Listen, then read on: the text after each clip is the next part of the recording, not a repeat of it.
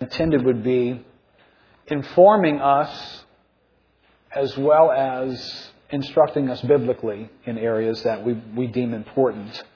The little mini series that we're doing is called Why a Sovereign Grace Affiliation, trying to address the issues of our consideration of becoming a sovereign grace church, what convictions we have, why are we considering this, uh, why consider affiliation, period. Secondly, why consider affiliating with sovereign grace of, of all the options that may exist.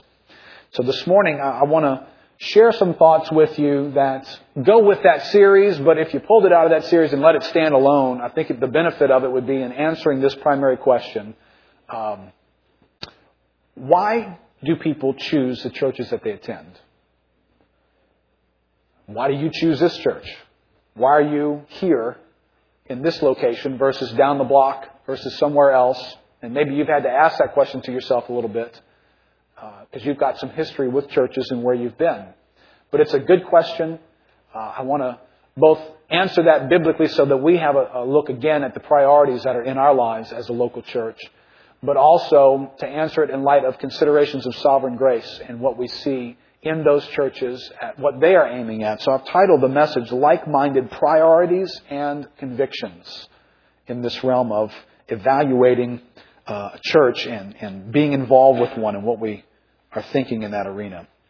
I want to read to you something from uh, Mark Dever's book, Nine Marks of a Healthy Church. This is from chapter 1. As he opens up this book. He says, This is how I began my sermon one Sunday morning in January, not too long ago. So, how's it going? Did you get enough sleep last night? Do you have trouble finding a good parking place this morning? Were the doors clearly marked? Did the people welcome you as you came in? Did the buildings seem nice and neat? I wonder, did the church's name make it more difficult for you to decide to come in? Or maybe that was part of the reason why you decided to come in. And when you did come in, were the people friendly and welcoming? Any trouble dropping the kids off? And what do you think about the stained glass? I know I have the best view of it, but it's really pretty, isn't it? Then again, maybe it's a little too traditional for you. Are the pews comfortable?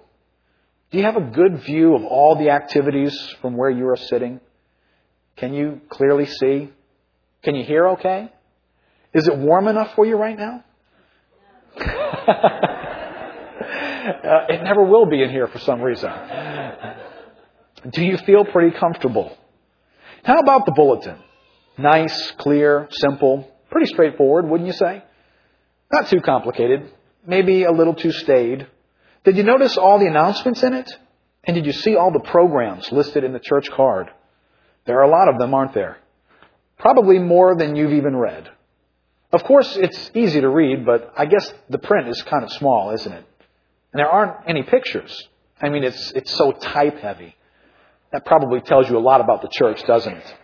You think this is probably the kind of church where they'd rather have the thousand words in the picture, right? And what about the people sitting around you? Are they the kind you like to go to church with? Yeah, I know you're too nervous to look around you right now, but you know who they are. What do you think? Are they the right age? Are they the right race? Are they the right social class? Are they just like you? it is a bit unusual these days to read so much scripture in church, isn't it? You don't often find that done. And of course, there's the music. You know, we're still trying to get some things worked out, as you can tell. Contemporary or traditional, classical or more modern, liturgical or more informal. As with every other church in America this very morning, there are probably some people who have come to this church in the past who this morning are out looking at other churches because they would like a different musical experience. And you know there are probably some people who are still here in part because they like this musical experience. Now, how's it been for you with the offering?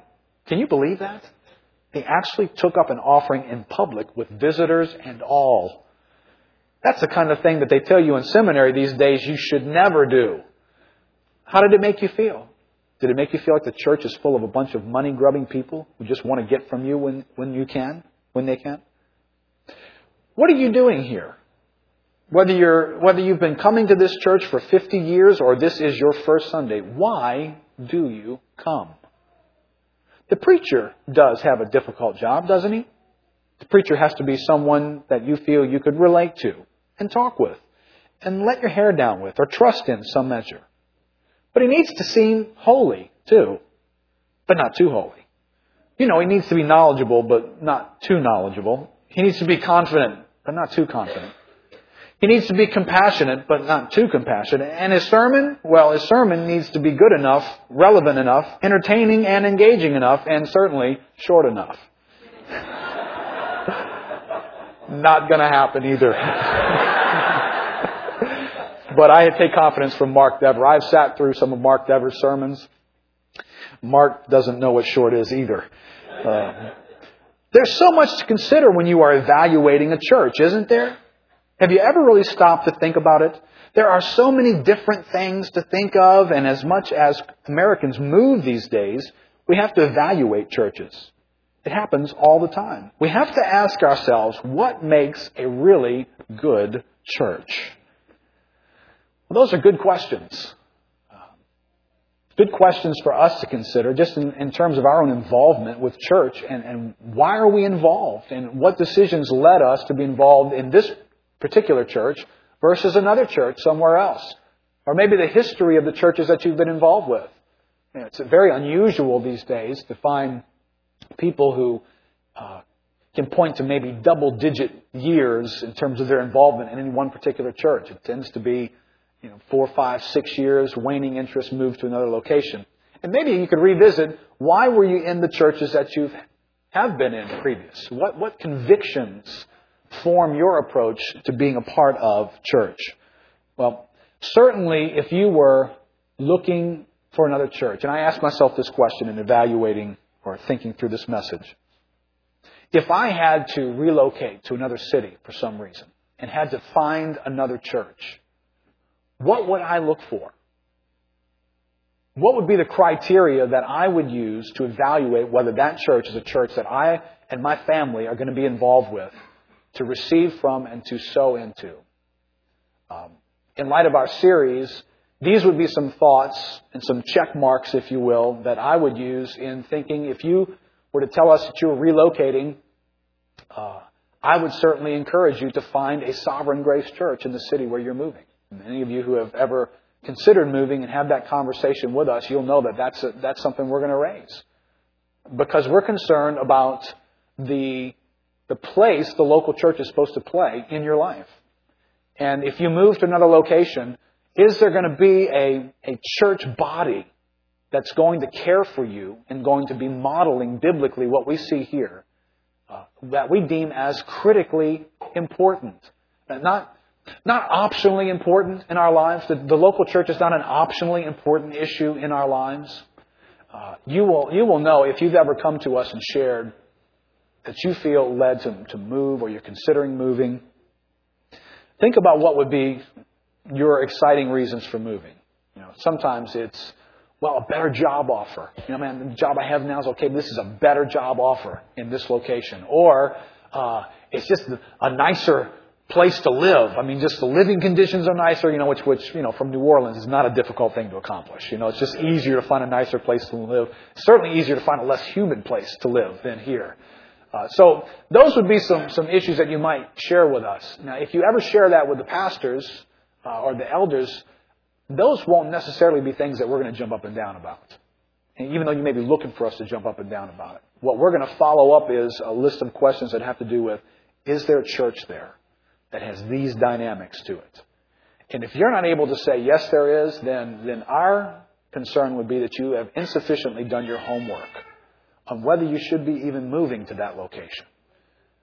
Now, why do I say that? I say that because I can defend that biblically. And as I said a couple of weeks ago, one of the things that would be a priority for us is anything that we're going to teach and admonish and lead in, we need to be able to make a case for it from this word. And I can make a case for the New Testament church having a strong, influential place in everybody's life from this word. I can't make a case for whether you should move based on job or based on preferential living conditions or better weather. I can't make a biblical argument for that, and you can't either. I can make a biblical argument for the functioning local church in our lives. So this is not a small topic. I mean, most of us are going to be confronted with moving issues, with relocation thoughts.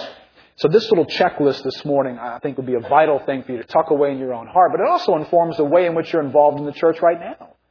Whether these are convictions that are in your life, or whether you just come to church without necessarily, necessarily developing convictions in your own heart as to why am I involved here? What's the part I'm supposed to be playing in this church and identifying the church and my involvement in it? Mark Dever in this book says, What makes for a healthy church?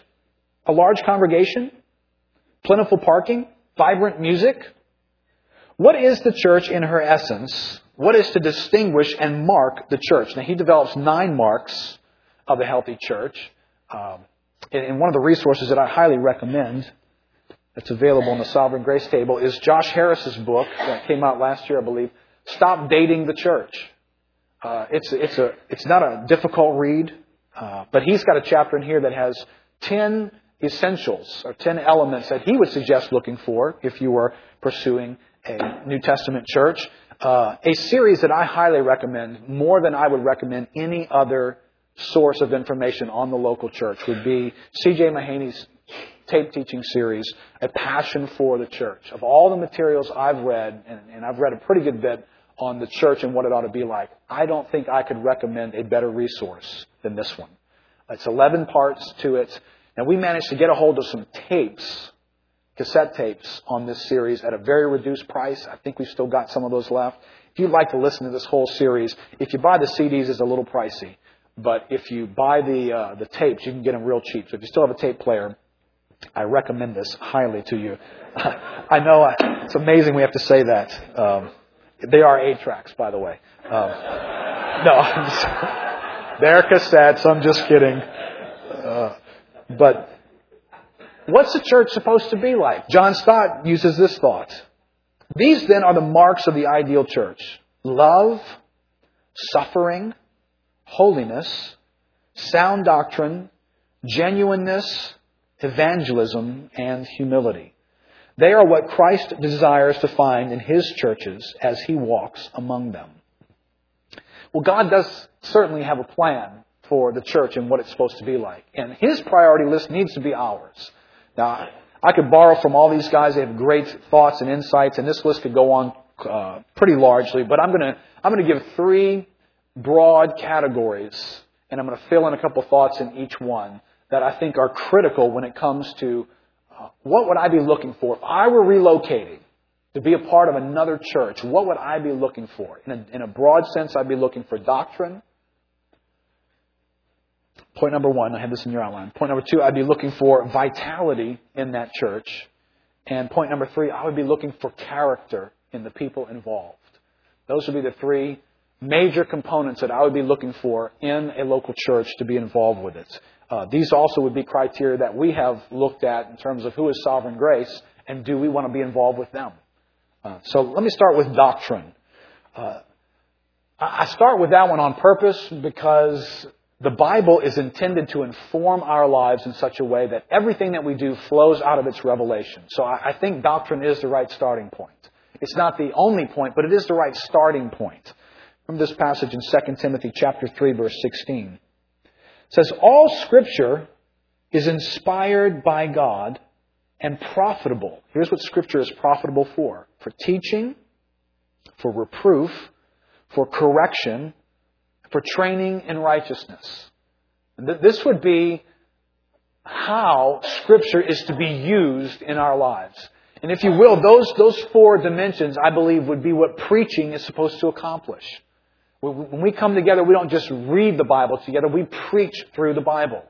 And so the, the flavoring of the church in terms of how it handles its doctrine, it's not simply the doctrines that are in the Bible. It is how the doctrines that are in the Bible are preached that make churches have the flavor that they have.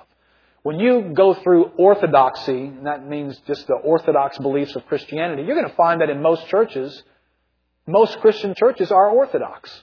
You know, they believe in, in the God who created the heavens and the earth. They believe in the Godhead, and there's a Trinity involved. They believe in the divinity of Jesus Christ. They believe in salvation by grace through faith. They believe in the inerrancy of the Scriptures. This is going to be across the board in most Christian churches. That's what you're going to find by way of doctrine. And that's orthodox doctrine. But when I say doctrine, I mean how that doctrine is preached and presented and sprinkled upon the church.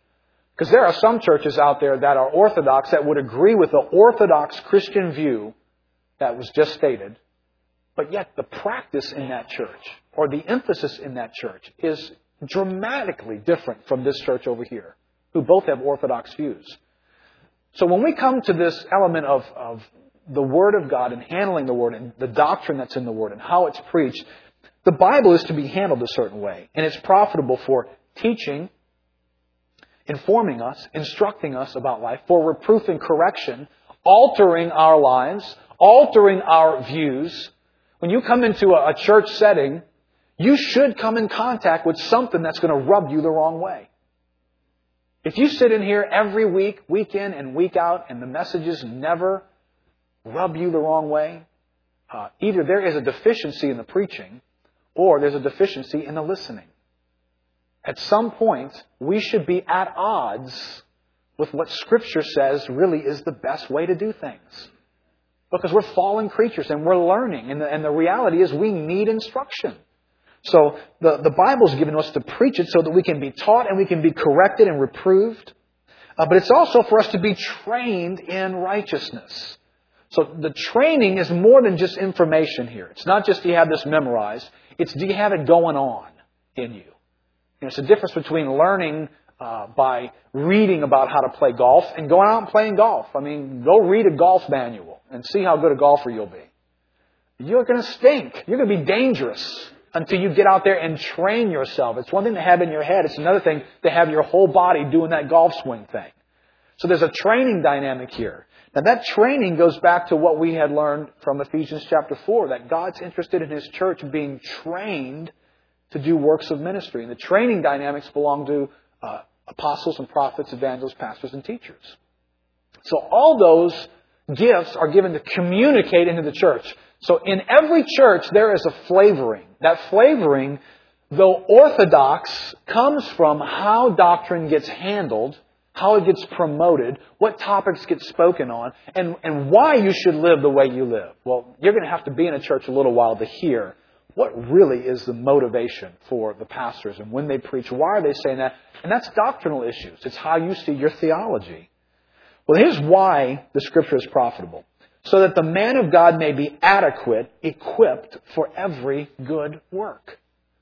So the reason why I start with doctrine when evaluating a church would be because it is the doctrine and the handling of scripture that's going to adequately equip me and my family to walk in the purpose of God.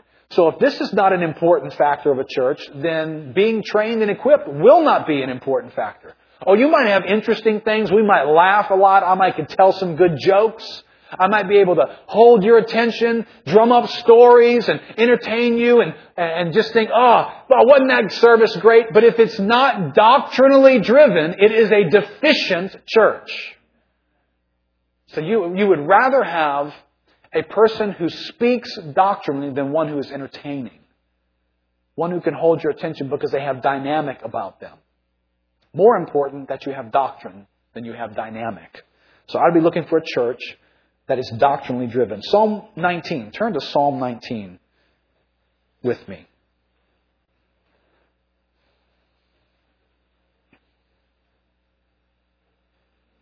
Psalm 19, here's what the Bible says about itself. Verse 7. The law of the Lord is perfect, restoring the soul. The testimony of the Lord is sure, making wise the simple. The precepts of the Lord are right, rejoicing the heart. Now, if we just stopped right there and we believe what the Bible says about itself. That Scripture is the means for these three things in our lives. And I think every one of us are looking for these three things. the restoration of our soul, wisdom in how to live life, and rejoicing in our hearts. You boil your life down to what are you after in life? You know, why do you want to move to take that new job in that new location where it's a nicer place to live? Why, why do you want that? Because I'm after these. I want my soul restored. And I think maybe that will help. Or I, I, I want wisdom in my life on how to do things. I mean, every dimension of our lives involves wisdom, doesn't it? I mean, we're always looking for how do I do this?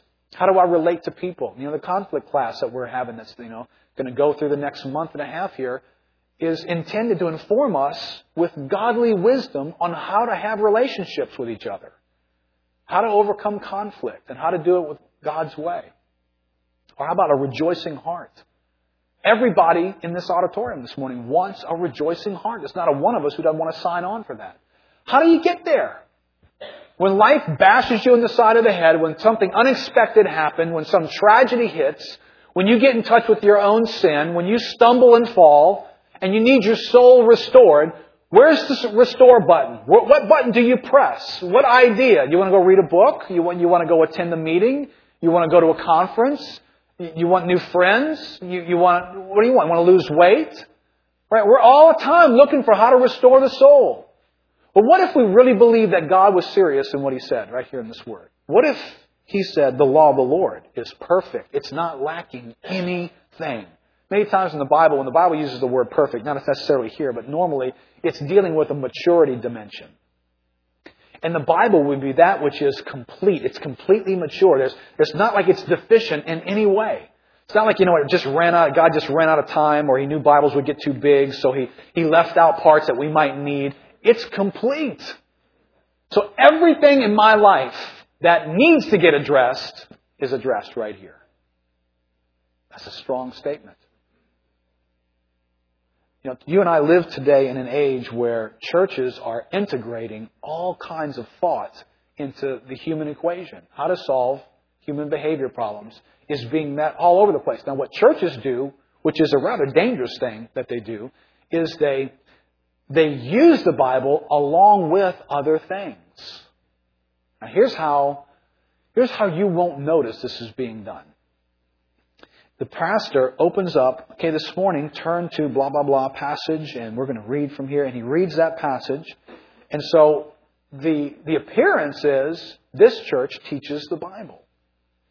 And then when he's done with that passage, he moves from that passage into uh, a personal story and two jokes and an anecdote and an illustration and application. And all along the way, you didn't learn anything about the Bible. You didn't learn about why it was given, how that contextual passage was given, why God gave it, how it doctrinally connects to the rest of the Bible and what the rest of the Bible says.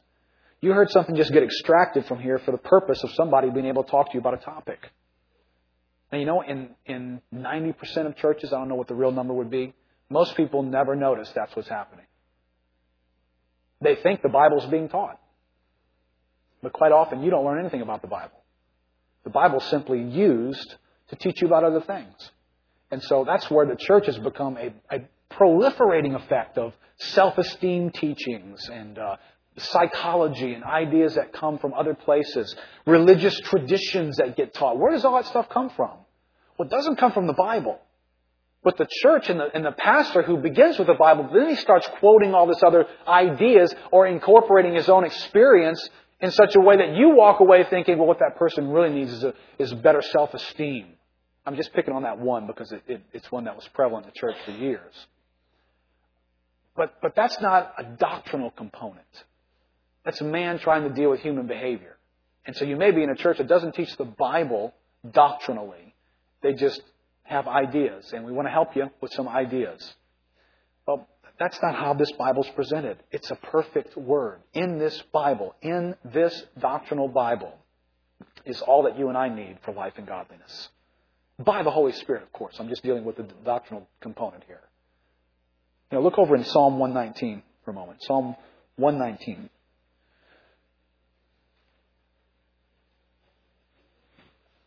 If I was really, really convinced that the need for rejoicing in my heart, the restoration of my soul, or wisdom for life, and all the things that are about to happen to me in my life. Wisdom is here. Uh, restoration of my soul is here. Rejoicing for my heart is here. If I really believe that about this word, then I would sound like the psalmist in Psalm 119, verse 97. Oh, how I love your law. It is my meditation all the day. See, if I, if I really love God's Word, then it is going to be a source of meditation for me. You know, too many times the church develops this, you know, statement of I love something, but you can't find it significantly in our lives. If we were all asked, do we love the Word of God? Oh, we love the Word of God. Well, biblically, if I love the Word, it will be my meditation. It's going to find a place of significance in my life. In the same way that sometimes we can drift off into sinful behavior and, and you know, we're trying to lay claims to our Christianity by while we're practicing sin, we're saying, but you know, I really do love God. I really do love God. Uh, you know, I understand the sentiment of that, and, and I understand what's trying to be said in that, but, but what would be more accurate would be to say, at this moment, I love this pleasure more than I love God. Now, I do love God, but not like I love this pleasure. That would be a more accurate statement than practicing sin and saying, but I really do love God. Well, in this moment, that's being called into question. No matter what your words say, your actions are screaming. You love the pleasure of sin more than you love the glory of God. And a similar thing can be said about the Word. We can say we love the Word, and we can say it's sufficient all we want, but if we don't go to it like it has the answers for us, it has the wisdom and the restoration and the rejoicing that we're looking for, we can say we love it, but it's not very convincing that we really do. Look at what this psalmist says in, in verse 104 of Psalm 119. He says, From your precepts I get understanding. Therefore, I hate every false way. And this is, this is a verse with teeth in it. From your precepts, God, from your word, I get understanding.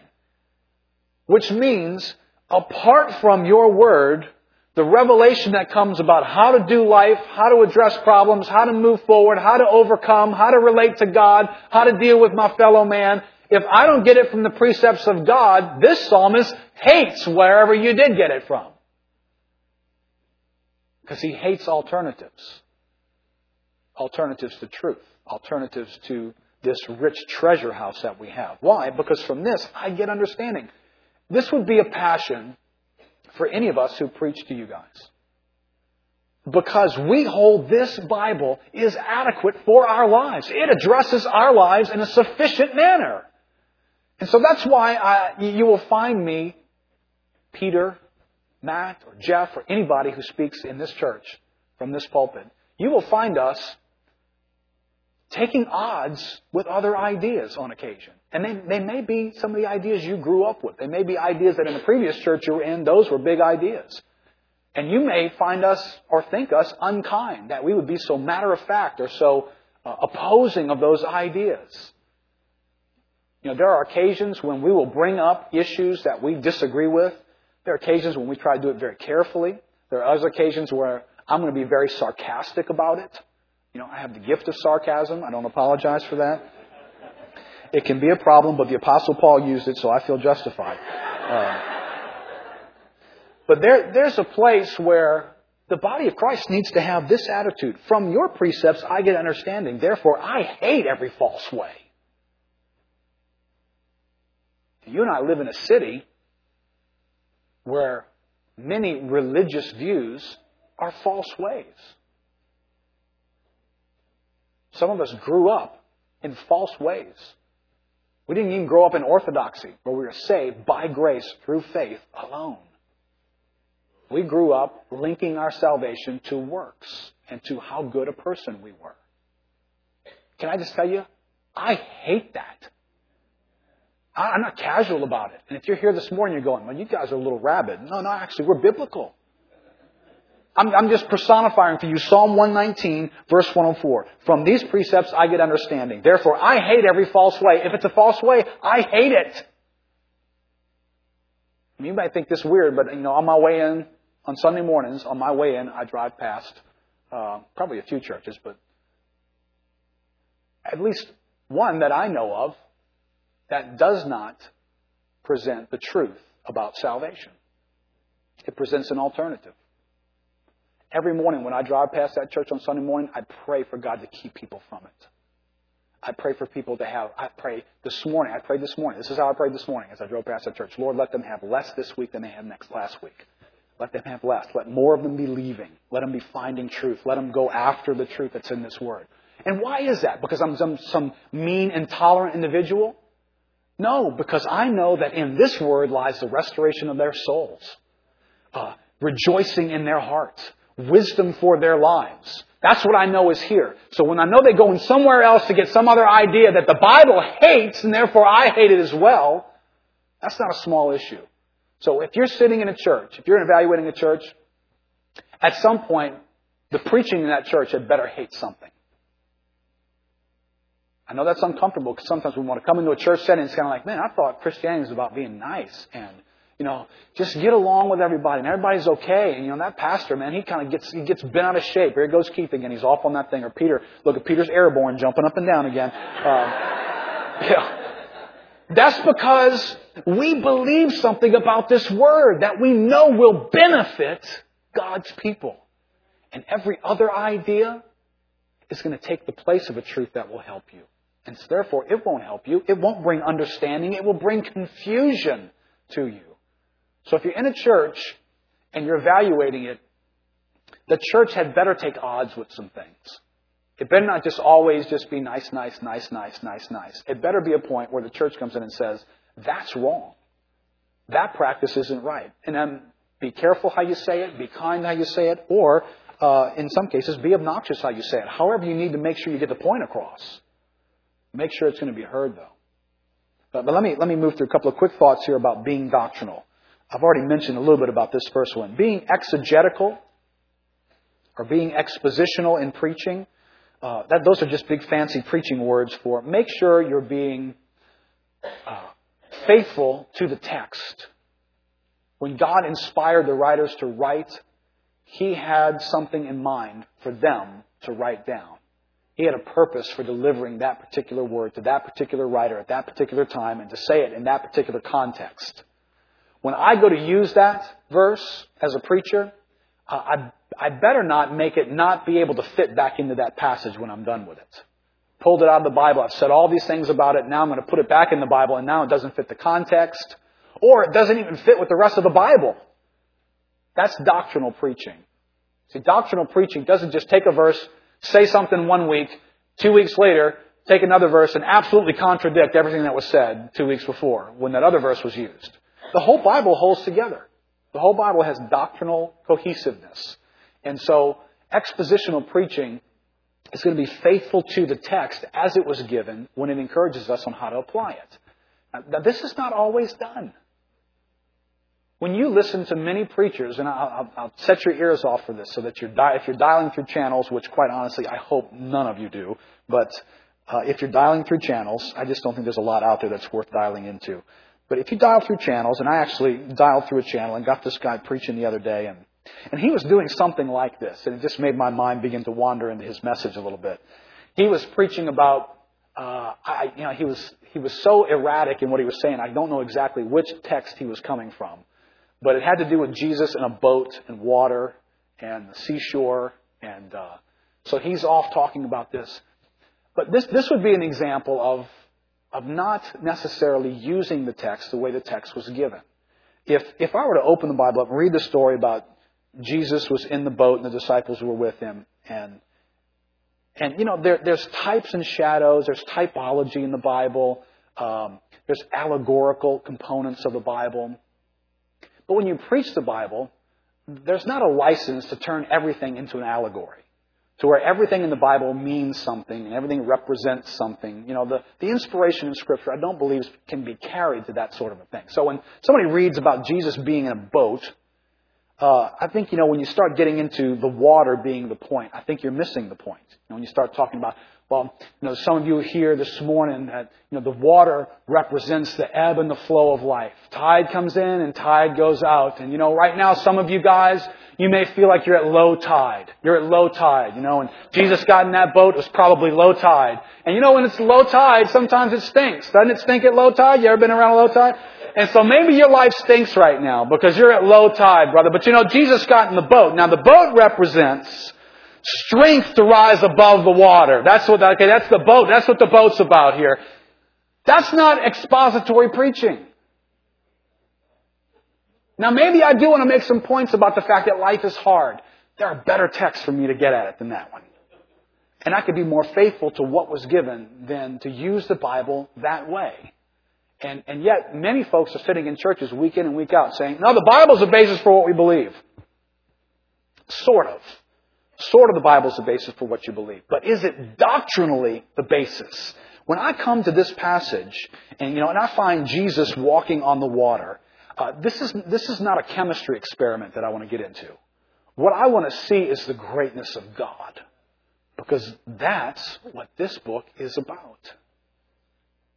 This book is about God. It's about revealing God. It's about the greatness of God. Which, which leads to my next point. God-centered theology. If I were looking for a church, I would want the preaching and the handling of the Word to be first and foremost interested in highlighting the glory of God.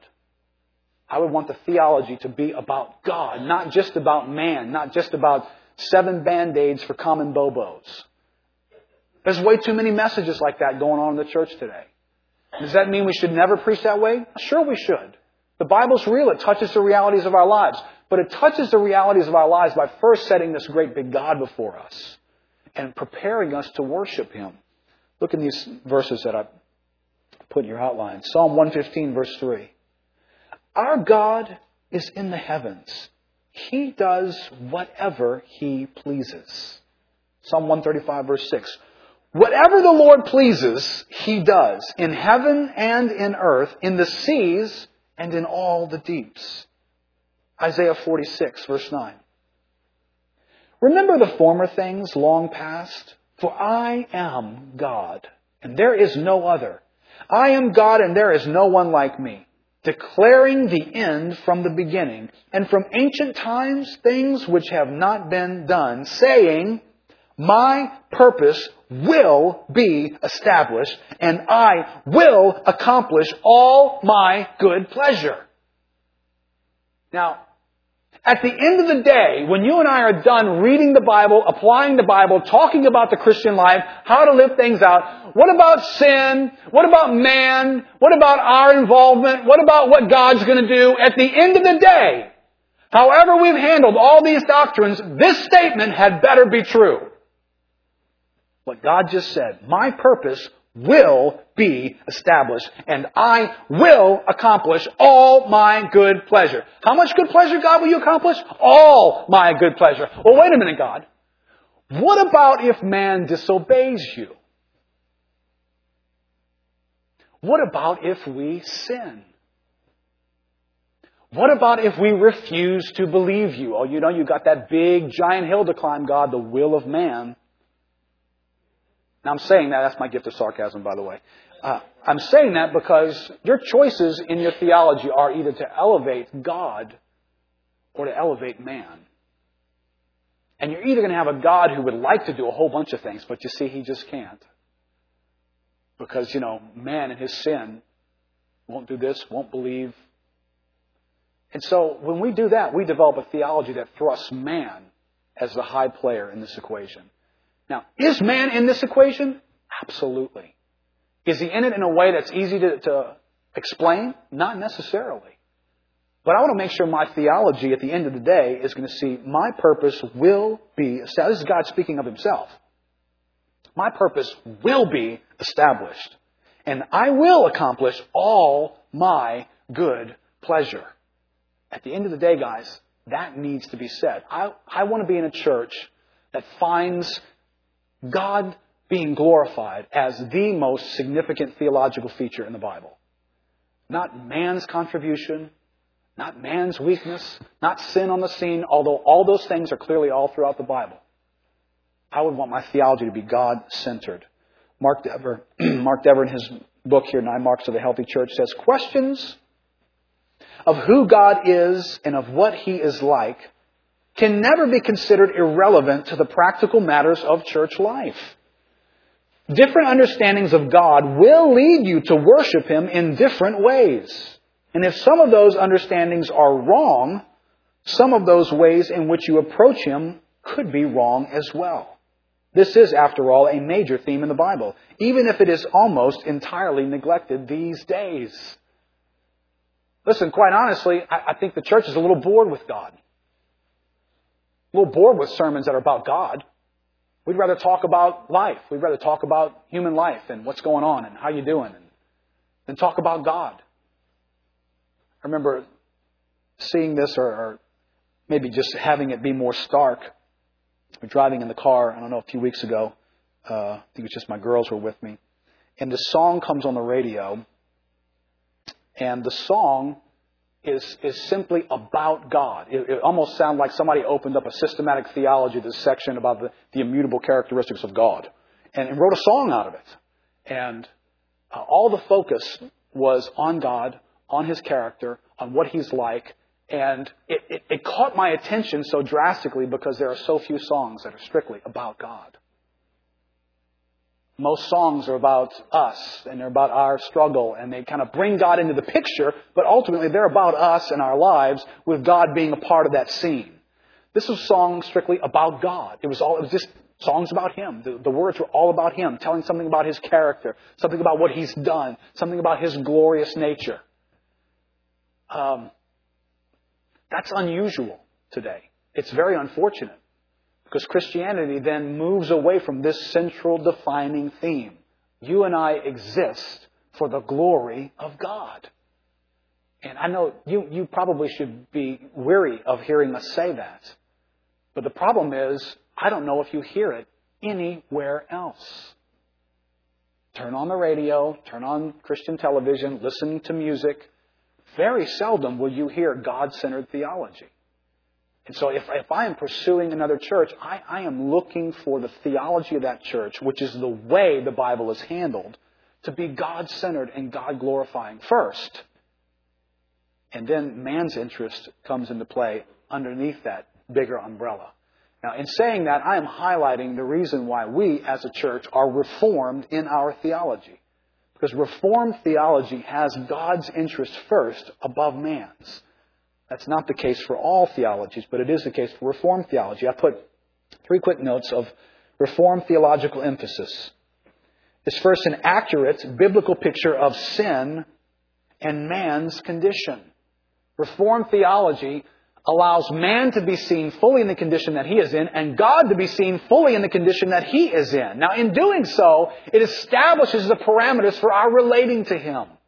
It establishes God in His greatness. It establishes God as worthy. It establishes the awesomeness of God. It puts the amazing in amazing grace. There's a whole bunch of churches, way too many that can sing amazing grace and not be amazed while they sing it. Why does that happen? Poor theology. Mere words. Well, there's grace in that church. Yeah. But it lacks a punch. It lacks, it lacks substance to it. When you and I sing Amazing Grace out of the context of knowing my sinfulness before God, my bondage and affliction of sin owning my life, and yet I am standing here with a delight in Him, and He is taking delight in me, that is amazing grace. And that's not just some feeling. That is a well thought out, doctrinally arrived component that produces feelings. Reformed theological emphasis keeps God as the solution. In way too many churches who integrate other things into their preaching, who don't see this as the essential component that will change our lives, uh, what they have done is they have actually diminished the damage that sin has caused and brought and elevated man's ability to deal with his own problems. And as a result, this is where theology matters.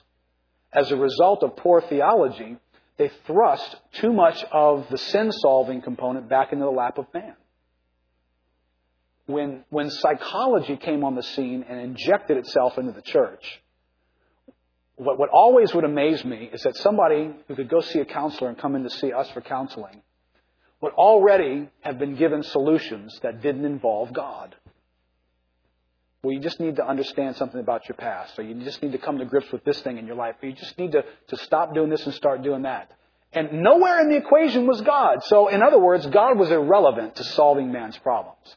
Well, the only way you could arrive at that is you have an unbiblical view of sin. And you also have an unbiblical view of man. But doctrinally, the Bible would disqualify you and I from being able to overcome our own issues. And sin would be, would be such a player on the scene that it owns us.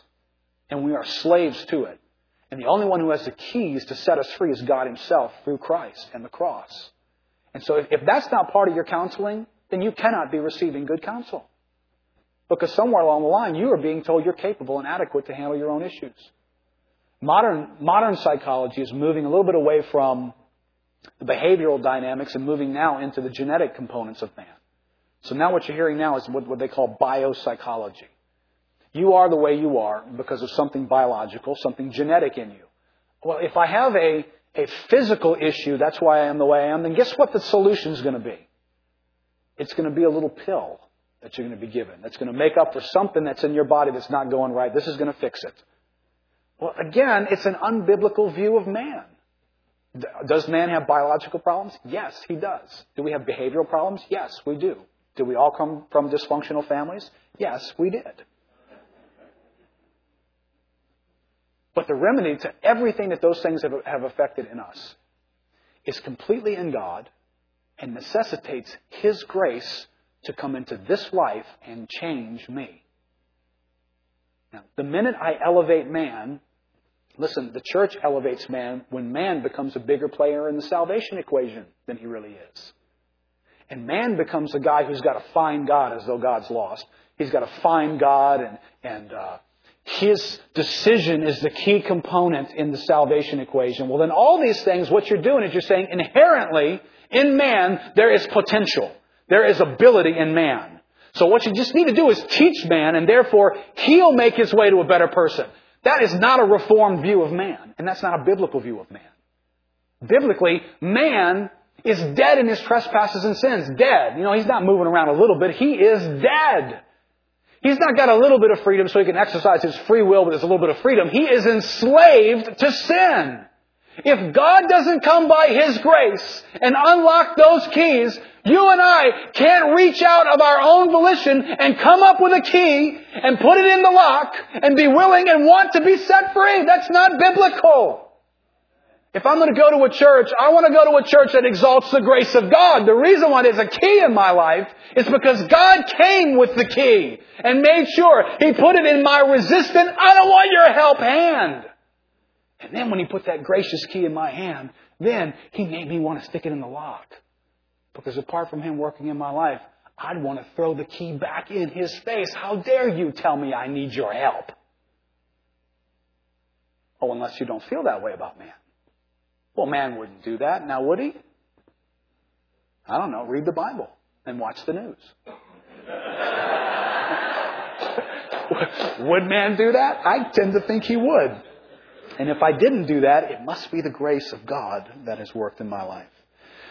Third element about doctrine. If I were pursuing another church, I would want to be in a church that had a charismatic practice and pursuit that the doctrine of the essentialness and vitalness of the Holy Spirit's activity in the life of the church is a non-negotiable. It's not something that's, well, we're, you know, we're okay with that. You know, you know, some of our people practice this, you know, and we're, we're okay with that. This is not an okay matter. When you read it in the Bible, the Bible doesn't make charismatic Pentecostal distinctives an okay matter. It makes them an essential matter in the life of the church. Look at these passages. Luke 24, Verse 49. Behold, I am sending forth the promise of my Father upon you. But you are to stay in the city until you are clothed with power from on high. Jesus doesn't treat the empowerment, the coming upon dynamic of the Holy Spirit like it's an option. Look, look, if some of you guys want to wait in Jerusalem, great. If some of you just want to go on ahead, that's okay too. You know, whatever. Says nobody leave Jerusalem until this occurs. You will be clothed with power, and you will be my witnesses. Acts chapter 1, verse 8. This is, this is not a, a negotiable dynamic for the Christian. These are guys, at this point, when Jesus speaks these things to them, there isn't any more understanding of the gospel dynamic that they're awaiting. He has died for their sins. He has been risen from the dead. He has been, he is being glorified by the Father, and they are being commissioned and sent. They have the good news. They've walked with Jesus for three years now. They've got a handle on that. But yet he tells them, wait, wait in Jerusalem. Don't even try and go out and do this. Today, sadly, too many churches have made the operation and pursuit of the charismatic dimensions of the Holy Spirit optional. They say, well, you know, some people like that, some people don't. Well, I'm with Gordon Fee on this one. The bottom line is the generally ineffective witness and perceived irrelevancy of the church in Western culture. Here, it seems to me, is where the real difference between Paul and us emerges. Where, in a culture similar to ours, the early believers seem to have been more effective than we are. I am convinced this is due in large part to their experience of the reality of the Spirit's presence. The Spirit, as an experienced reality, was for Paul and his churches the key player in all of Christian life, from beginning to end. The Spirit covered the whole waterfront power for life, growth, fruit, gifts, prayer, witness, and everything else. I'm with Gordon Fee. I don't believe that the Christian life was intended to be lived with the ministry of the Holy Spirit being a minor player that maybe we'll talk about. Maybe we won't in this church. That's not the tone of the New Testament. That's the tone that people take when church history has beat on the Holy Spirit's issues for too long, and now it's become a sensitive issue, and now we're just not going to talk about it. You will not get that tone from the New Testament. There is no apology for the activity of the Holy Spirit found in this book. People have spoken to, oh, that's weird. What was, it was weird then. But there's no apology for it being in here. There's instruction on how to use it, but there's not apology like, oh, okay. Well, the Corinthians were, I hate to tell you all, they were a Pentecostal church. And, you know, like the ugly stepchild. But, you know, on the other side of the tracks here, you don't get the Galatians. And, you know, they didn't have those problems because they were so mindful in their doctrine. And those, that's not how the New Testament's written. There's no apology for the activity of the Holy Spirit. There's a dependency in the New Testament for the Holy Spirit's activity. So I get very concerned because I've watched this dynamic happen when people who have left, for instance, they've left this church, they've moved somewhere else. I actually had a conversation with somebody not too long ago who had done that. Years ago, were part of this church. They left, moved, uh, selected another church to be a part of in another setting, and I asked them about their involvement in the church, and they told me what church they were going to. It was not a charismatic church. Uh, I asked them, you know, why, why'd you, why'd you choose that church? which is really what we're talking about today. What's the criteria for why you're going to choose the church you're going to be involved with? The reasons that they gave were because of the youth ministry. I chose the church because of the youth ministry. Is that a horrible reason? No, it's just not necessarily a biblical one. You chose a program rather than choose what was clearly in this book. And so this is where we are in wanting to be a church more fully restored to New Testament principles. Where, where's the church going to be years from now when, when God said, here's the blueprint for the church?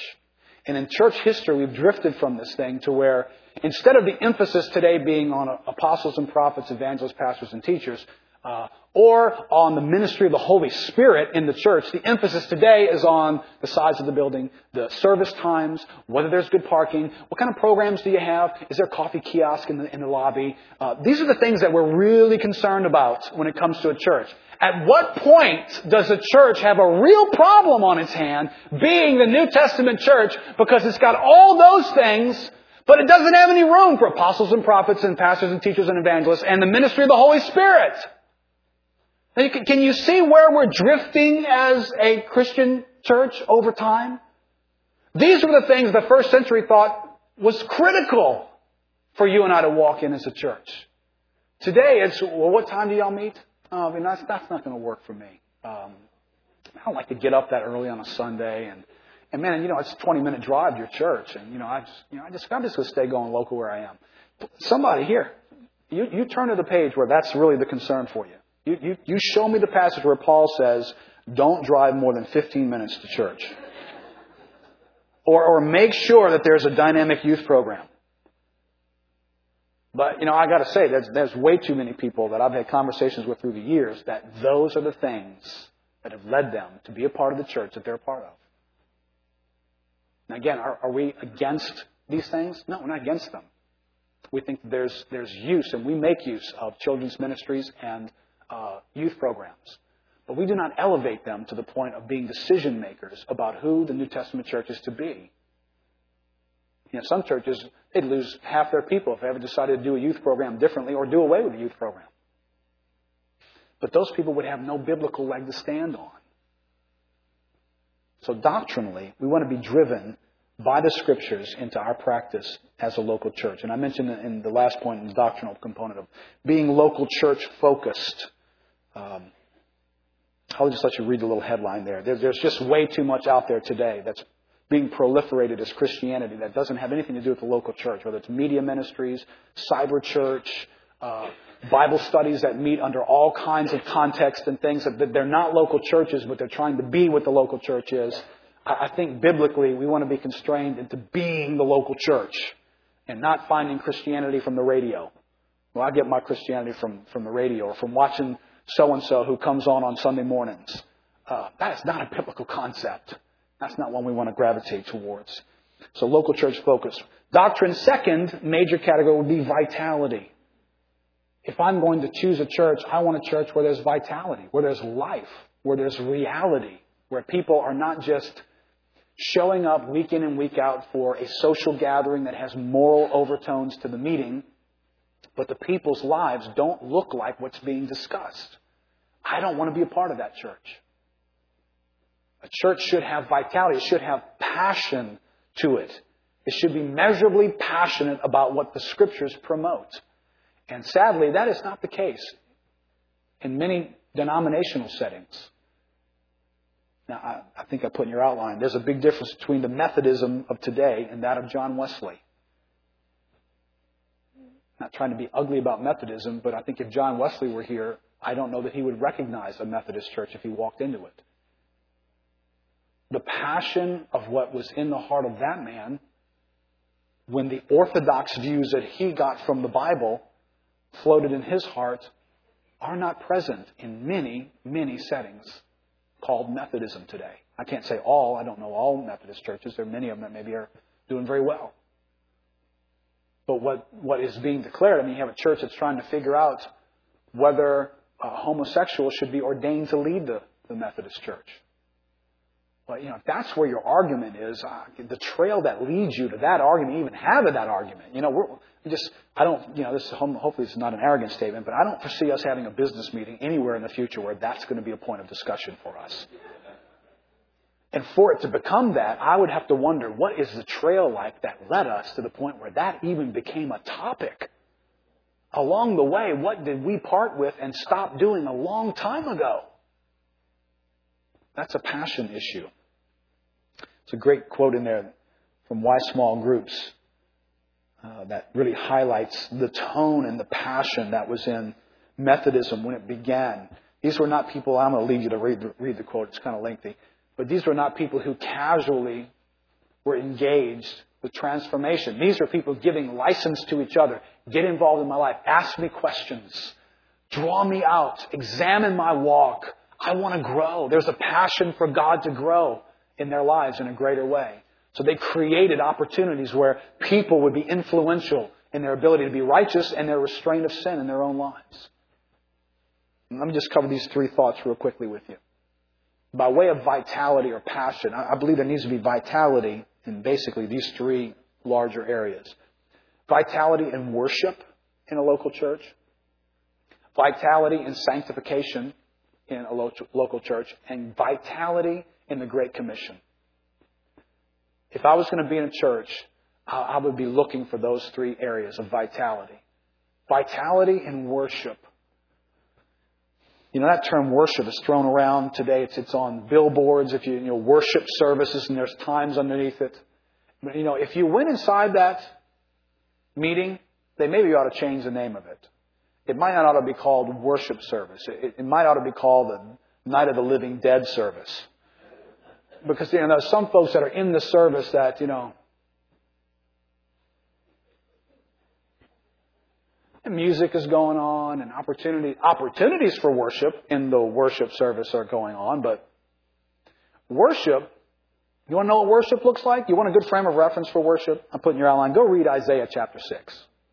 Isaiah chapter 6 is that passage where Isaiah comes into the presence of God. Now, Isaiah is not a stranger to God. He knows quite a bit about God, but he has an encounter there that furthers his knowledge of God. He says, In the year of King Uzziah's death, I saw the Lord. You want to know what worship is? Very, very brief definition of worship. Worship is how you respond when you see God. I don't think it needs much more of a lengthy definition than that. Worship is how you respond when you see God. So if I respond like,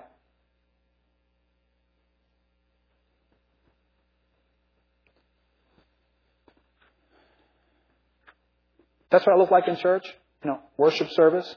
My problem isn't so much with worship, my problem is with seeing God. I've apparently not seen too much, which sometimes is a theological problem in the church. The church doesn't teach doctrinally correctly, therefore people don't get in awe of God. Not overwhelmed with God, they got a big man and a little God going on. When, when Isaiah sees the Lord, do you remember his response? If, you know, Moses, same thing. When the presence of God comes, these guys get awful humble awful fast. This is the prophet Isaiah, for goodness sake. We're still talking about this guy. So if there ever was a guy who could have been arrogant in the Old Testament, he's got like the biggest book going, he could have been it. But when he gets in the presence of God, his response to God was, if he had any breath in him, it was, woe is me. I am undone. I am a man of unclean lips, and I live amongst a people of unclean lips. Well, how did he get this revelation of uncleanness? He saw the holiness and the purity of God. And he got humble and he got, wow. He got, oh my goodness, I'm going to die. I'm going to die in the presence of God.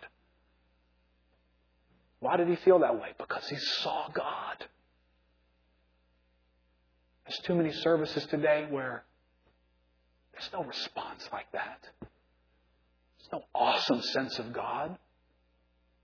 God comes to Isaiah in this moment with mercy, takes the tongs from the altar and picks up the, the hot coals and he purifies his lips. The mercy of God coming into his setting. And his encounter with God, when God begins to say, Hey, I've got something to do. Who am I going to send? It's that man who says, Here am I. Send me. See, worshipers turn into servers as well.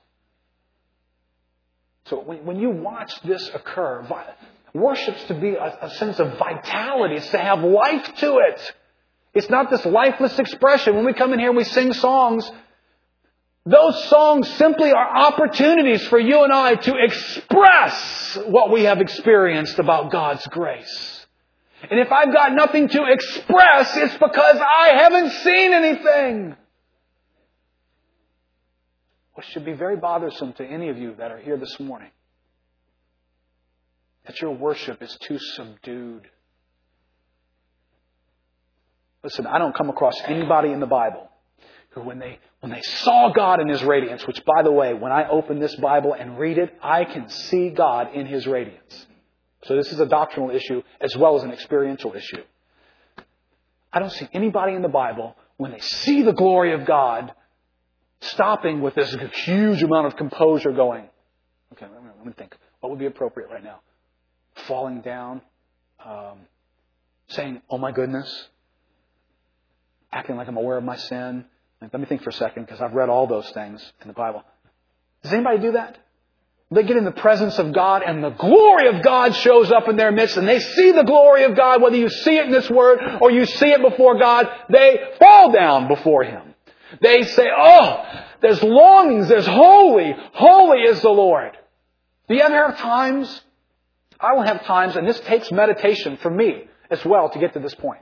There will be times in just personal prayer, just walking with God, that I begin to ponder the amazement that I'm even having a conversation with God.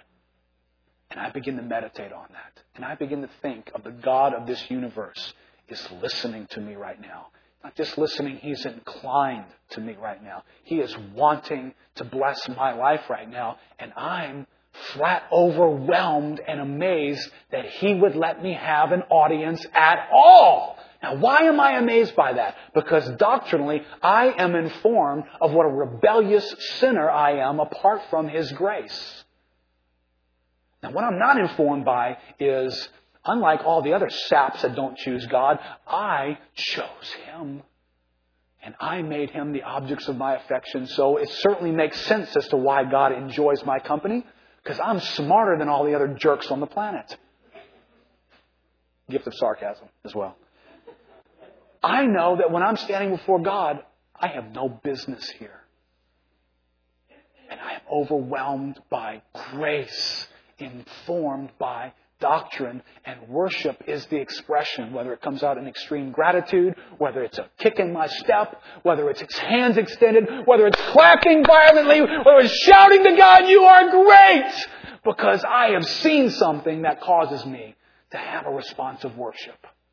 I want to be a part of a church where that's the effect of what's taught and what's lived upon the people. If that's not the effect, if I can't check that one off, and this is not just, well, you know, is that the effect on the first four rows of the church? Well, I'm willing to say that's a start, but if this is a church that's indifferent to God and who He is, that's not a church I want to be a part of. It's not a church I want to raise my family, unless I'm called to be a missionary. Right? Well, go there and labor amongst them until they kind of get it. Well, if you're looking to join a church, these are things you ought to be looking for in that church. Vitality, vitality in worship, vitality in application. What's the level of passion to not only have a doctrine of we wrestle not with flesh and blood, you know, not only have a doctrine of wrestling not with, but have a practice of wrestling. There's a big difference, isn't there? We have a doctrine of holiness, but do we have a pursuit of holiness? Does it bug you? Are you affected by falling short of a life of holiness that's been given to us by the presence of the Spirit of God in our lives? Does that bug you? Is there an urgency to put on righteousness? The Bible talks about you can have a doctrine of putting on righteousness. Some of us have great doctrine about being the righteousness of God in Christ, but when you look at one another's lives, it don't look too righteous. Oh, but doctrinally we are. You know, it's okay. Don't, don't get all lathered up. It's okay. I have a doctrine. A doctrine of being the righteousness of God in Christ. Great. How about having a practice of being the righteousness of God in Christ? I don't, I don't want to just go to a church where I'm informed about the doctrine of righteousness. I want to live it. I want to experience it. I want to have things in place that are helping me to do that. I want pastors and preachers and uh, covenant group leaders and friends who have a passion, who by their example provoke me to want to read the Bible more, who by their example cause me to examine my own life, who by the jokes they don't laugh at and by the places that they do go and the way they prioritize their time, my life comes under examination. I want that in a church. I want to be in a covenant group setting where somebody's going to ask me a question that's, that's not going to be a, so, how was your golf game this week? It's great. I had a great round too the other day. Oh, that's excellent. You fished lately? Wonderful. And that's, that's fellowship? Well, that's the start of fellowship. That's kind of like, hi, nice to meet you. But when we pursue something deeper than that, is there anything in place in that church that takes us beyond those things into something more deep, into something more effective, into something more real? That's vitality of application. And then the church needs to be have vitality about evangelism. Does the church have a passion for the lost? Does it do things? Does it spend its money on the lost? Does it spend its time? Does it bring emphasis to reaching the lost? Does it encourage people to be witnessing in their lives? Does it open up opportunities, whether it's through an, an alpha or through outreaches or mercy ministries? Is there a vehicle in place for people to come in contact with the gospel? Or is that something that just exists on paper? So these are, these are vitality components. This is whether the church has passion or not. The last thing I'd look for would be character. Not last, but just certainly part of the list. What character do I observe in the people that are part of the church? Is there Christ likeness in their character? Is there fruit of the Spirit in their lives? Is there humility? Again, these are all doctrinally driven things. When I see the greatness of God and my own sinfulness, humility is not a real difficult thing. It's my poor doctrine that leads me to be arrogant. You do realize that, don't you? I mean, I'll, I'll use sovereign grace as an example. I think the reason why all of us would say our experience with sovereign grace has been the experiencing of people who are humble is because they are well taught doctrinally. When you understand the grace of God, it just cuts your legs out from thinking you're something. I am what I am by the grace of God.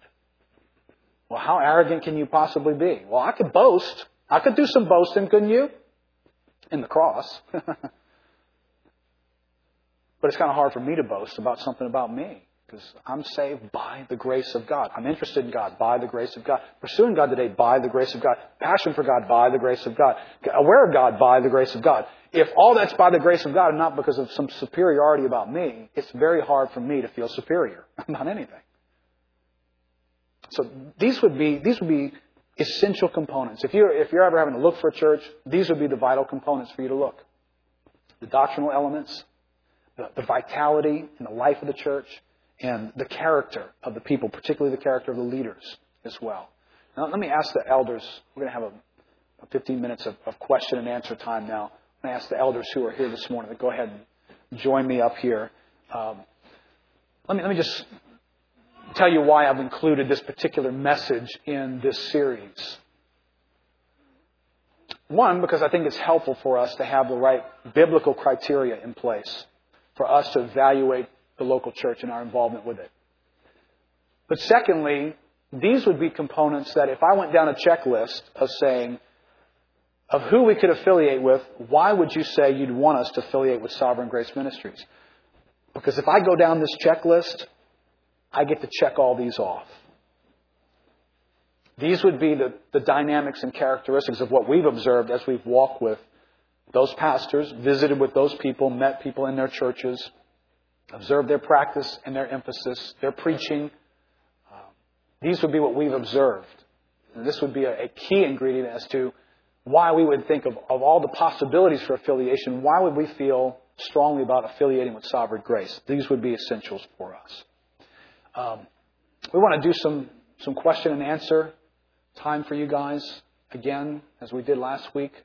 So uh, you are welcome to ask any questions that have been in your minds as we've gone through these teachings or as we've just talked about Sovereign Grace Ministries, thoughts about affiliation, what it means for us.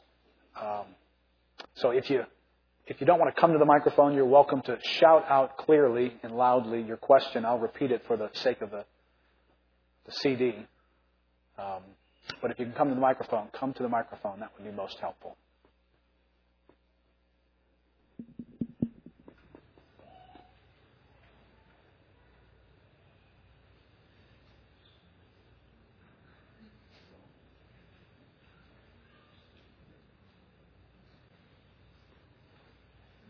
No questions, huh?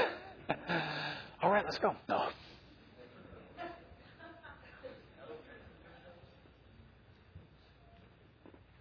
I know there were a few of you guys who, a little different from the first service, many of you guys had some questions we couldn't get to you last week. Um, unless those questions have got answered or you just didn't get a chance to ask them last week, please feel free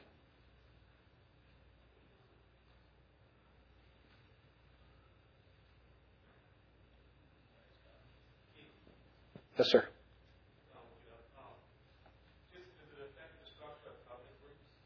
For a greater dimension of fellowship. We just felt like we didn't have, by way of fellowship, in the church what was a biblical norm or biblical practice. There were pockets of good relationships, but not a practice of fellowship. And so we were looking to see how could we improve that? What vehicle could we use to arrive at a biblical uh, example? And so when we began to look at small group dynamics, uh, their model was actually one that we looked at and studied pretty carefully and what they do with small groups. So actually the book that we used to prepare us to do covenant groups was the book that Sovereign Grace publishes, Why Small Groups. We actually studied through that together as a church and then we broke up into small groups and, and began to experiment with that a little bit. So really our covenant group ministry is, is just like what you'd find in a Sovereign Grace church. Some of them may do a little bit of the, the meetings a little bit differently. Uh, there are some churches that might meet with, meet every week. There are some who might meet once a month. So there's some difference, but the component of having a small group of people that you intentionally build your life together with, spend time with, relate with, support, encourage, and seek to build biblical fellowship with, uh, that's what their goal and aim is, so it really wouldn't change our covenant group dynamic at all. I don't foresee that. Victor. I wasn't here last week, so I'm not asking a question that's already been asked. I was vacationing uh, then you weren't here. That's for sure. You didn't stay home that morning. We can tell you that.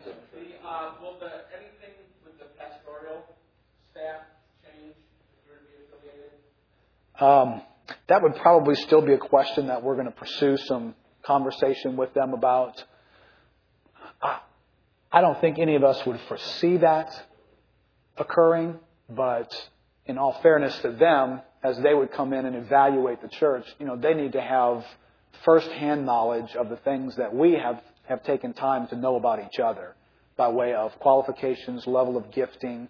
Um, those would be dimensions they need to come in and have their hands on a little bit and learn about and get to know us a little bit better.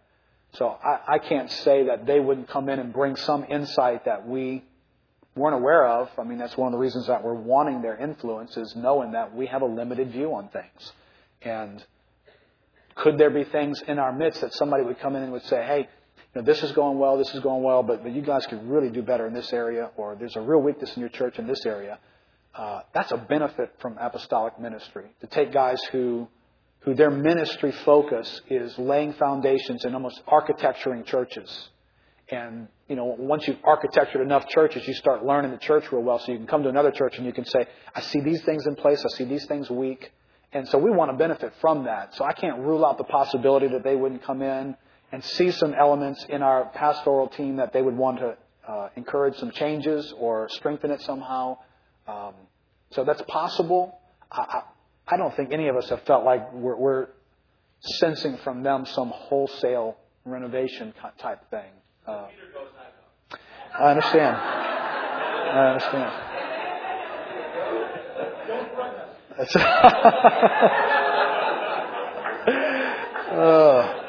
so is that what it's going to take, Vic?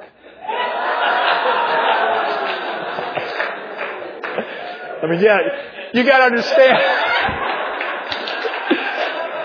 you got to understand, Vic. We love Peter, but uh, everything has its price.